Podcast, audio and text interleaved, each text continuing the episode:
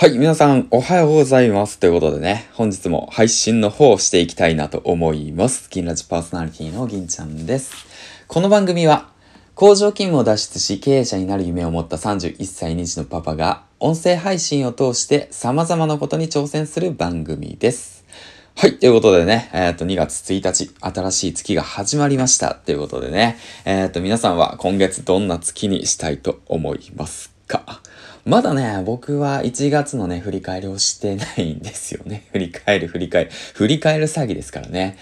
まあね、なんか新しい SNS、クラブハウスなどがね、始まって、また、まあどう変わるのかなって思いながらね、まあやっているわけなんですけども、あの、時間はね、皆さん1日24時間、あの、有限ですので、あのね、しっかりとね、目標を立てて、自分でやるべきことをね、しっかりやらないとダメだなと、本当にね、反省しました。反省しております。で、まあ今日のね、お話なんですけども、その件も踏まえてね、皆さん結構気になってるかと思います。クラブハウス。それをね、2日間、いや3日ですね、3日間やってみて感じたこと、うん、あ、こういうこと必要だなっていうことについてね、話していきたいなと思います。気づきですね。そちらの方をシェアしていきたいなと思います。はい。ということで、えっと、クラブハウスの特徴として、こういったことがね、あるなと思います。10代が少ない。30代以上が多い。まあ、年齢ね。うん。スタートアップ企業が多い。モデレーターが伸びる。自分の魅力を短く伝える能力が必須。まだまだ未知数。フォローしているけど、なかなか話す機会がなかったインフルエンサーたちや、有名人と交流できるのはすごく有益だなと思うんだけども、登壇する勇気が必要だよねっていうことですよね。うん。まあ何が言いたいのかっていうと、あのー、なんて言うんだろうな。まあクラブハウスね、まだ始まって、まあ日本に広がったばかりで、うん。まあ、右も左もわからないまま、とりあえずやってみよう、みたいな形でね、うん、やってる方たちが多いかなと思います。その中で、一般人がですよ、一般人が、ど素人ですよ。うん、ど素人っていうか、まあ一般人ですよ。うん、の何者でもない、影響力も何もない人が、どうしたらいいのかってね、どうしたらクラブハウスを有効活用できるのかってことについてね、ちょっと考えながら、あのー、クラブハウスね、見てたんですよね。見てたんですよねってどういうこと？見てたんですよね。そしたら、やはりね、まあ特徴はね、まあさっき挙げたこの5つ、まあ僕今のところですけどね、あったんですけど、まあ10代が少ないっていうのは、まあこれ、えっ、ー、と18歳以下は使用禁止っていう理由、利用記憶が、規約があるみたいですね。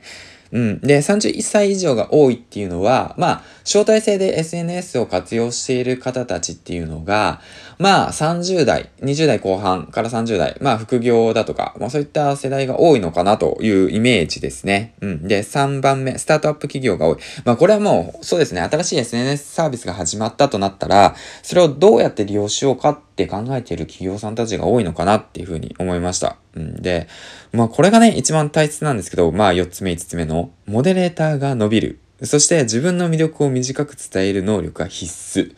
これ。皆さん、これ。これですよ、ほんと。これ。うん。これがね、本当にね、あの大切だなと思いました。モデレーターって一体何かっていうと、まあ知らない方たちに、皆さんにね、えっと、まあ教えると、モデレーターって言って司会者ですよね、司会者。うん。で、クラブハウスっていうのは登壇者がいて、で、その登壇者をフォローしている人、フォローされている人、あ、フォローされている人が、フォローしてる人じゃない、フォローされている人がその次の段にあるんですよね。まあだからまあざっくり簡単に説明すると、えー、っとね、クラブハウスっていうのは3段あるんですよ。ひな壇が。3段あります。はい。で、一番上、一番影響力があるのが司会者。で、その次に影響力があるのが、あの、ひな壇にいる人たち。あの、フォローされてる人たちね。あの、インフ、あの、登壇者に。で、その次に影響力があるのが、その影響力あるというか、その次がフォローされていない人たち。フォローされてないって言い方は悪いのかもしれないから、言い方を変えると、ま、なんかつながりが、あの、浅い人たちかなって言ったらいいのかな。一般、一般の視聴者、オーディエンスだよね。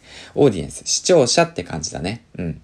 まあ、そんな感じで3つに分かれていて、で、それで、えっと、なんて言うんだろうな。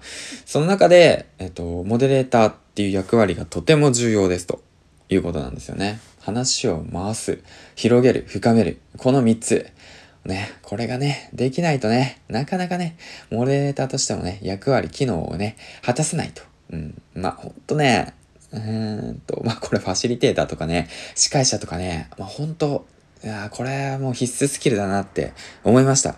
ただ単にね、その聞いてる分では全然問題ないんですけど、まあ、それだとね、この SNS をどう使うかっていうことも考えていかないといけないなと、改めて思いましたね。うん。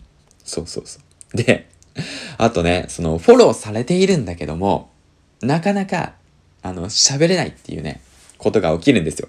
僕もね、実は昨日、えっ、ー、と、ツイッターのプロフィール添削って言って、赤上社長さんのね、その、ルームに入って、で、ハンド、ハンズアップして、で、挙手したんですよ。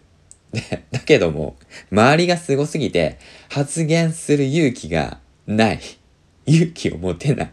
だって、青汁王子とか、あとはもうほんと著名な方たちいっぱいいるんですよ。うん。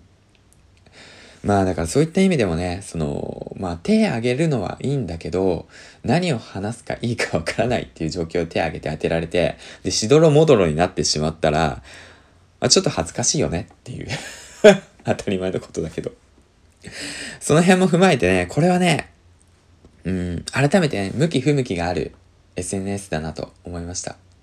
聞いてる情報収集する分では全然いいんですけど、それでね、気をつけなくちゃいけないのが、だらだらとね、聞いてしまうんですよ。クラブハウス。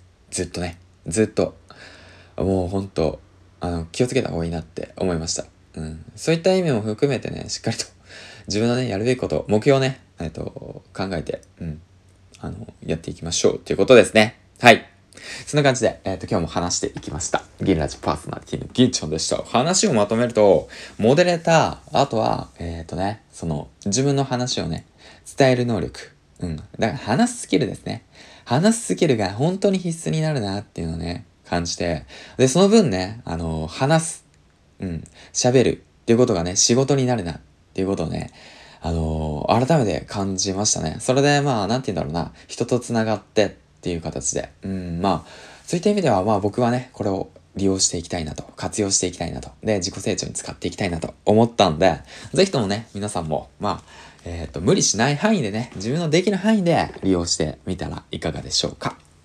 はい、ということでね、今日も話していったわけなんですけども、えー、っと、まあそんな感じで、ね、月曜日、まあ今日始まったってことなんで、まあ一日をね、まあポジティブに過ごすためにも、まあ月曜日憂鬱だからね、もう僕も憂鬱だよ、月曜日ね。まあこれから工場勤務行くのかと。あうん、いやいや、工場勤務行くのかと。まあまあまあまあ。まあね、その今憂鬱なことを過ごすね、過ごす一日にならないように、えー、っとね、なんて言うんだろうな、その、一日にね、その一つ自分のね、ポジティブなこと、うん、やりたいポジティブなことをね、考えて、今日もね、一日過ごしていきましょう。ということで、銀ラジパーソナリティ、銀ちゃんでした。はい。最後までご拝聴ありがとうございました。ではではではまたお会いしましょう。バイバイ。